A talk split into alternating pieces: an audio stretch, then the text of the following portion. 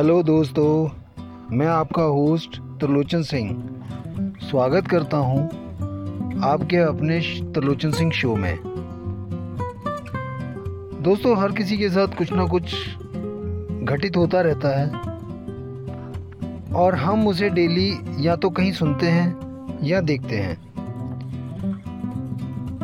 किसी को भी यह बुरा लगेगा कि वह मेहनत तो खूब कर रहा है, मगर उस मेहनत का फल कुछ नहीं मिल रहा है।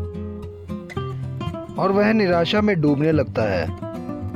आज हम इसी विषय पर बात करने वाले हैं।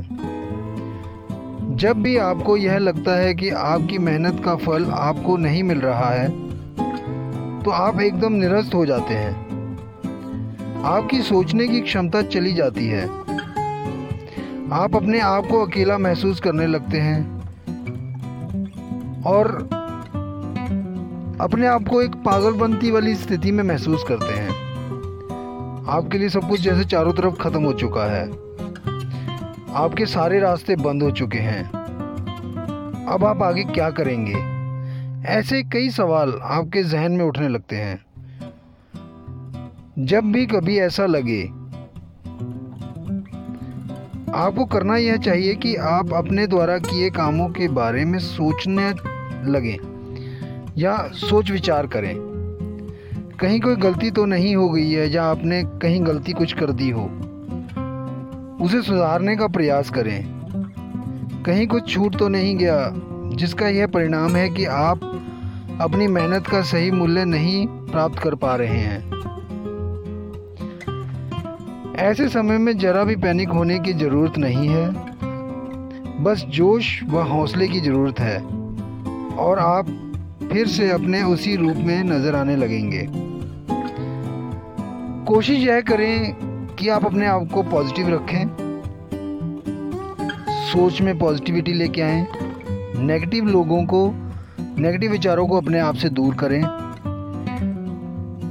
और डेली एक डायरी मेंटेन करें जिसमें आप अपने डेली के रूटीन लिखें। आने वाले कल के रूटीन लिखें।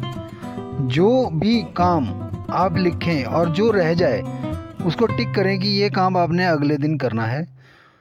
अगले दिन नहीं तो उसके अगले दिन। रूटीन बनेगा तो सब कुछ अच्छा होगा। आप ग्रो करेंगे, आपको पता लगेगा कि आपने क्या किया है, क्या छोड़ा है, किस चीज़ से आपको फ़ायदे हो रहे हैं और किस चीज़ से आपको नुकसान हो रहे हैं। आप अपने ऊपर पूरा नियंत्रण रखें। अपने विचार और अपने कथनी के ऊपर पूरा ध्यान दें। अच्छी बुक्स रीड करें। डेली रूटीन बनाएँ। थोड़ा मुश्किल है बट नामुमकिन नहीं है। आप कर सकते हैं, मुझे पता है। आप ऐसा कर लेंगे, क्योंकि दूसरा ऐसा कर सकता है तो आप क्यों नहीं?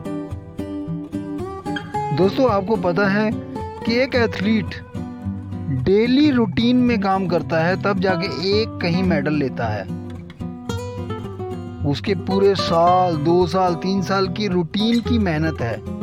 वो डेली सुबह पाँच बजे उठेगा, डेली शाम को प्रैक्टिस करेगा, तब जाकर वो एक मेडल छ महीने, साल, दो साल में लेकर आता है और वाहवाही लेता है।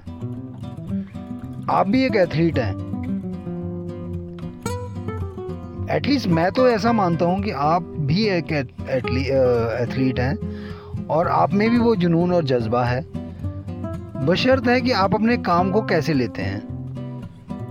आप बोझ के नज़रिए से लेते हैं या उसे एज ए एथलीट लेते हैं।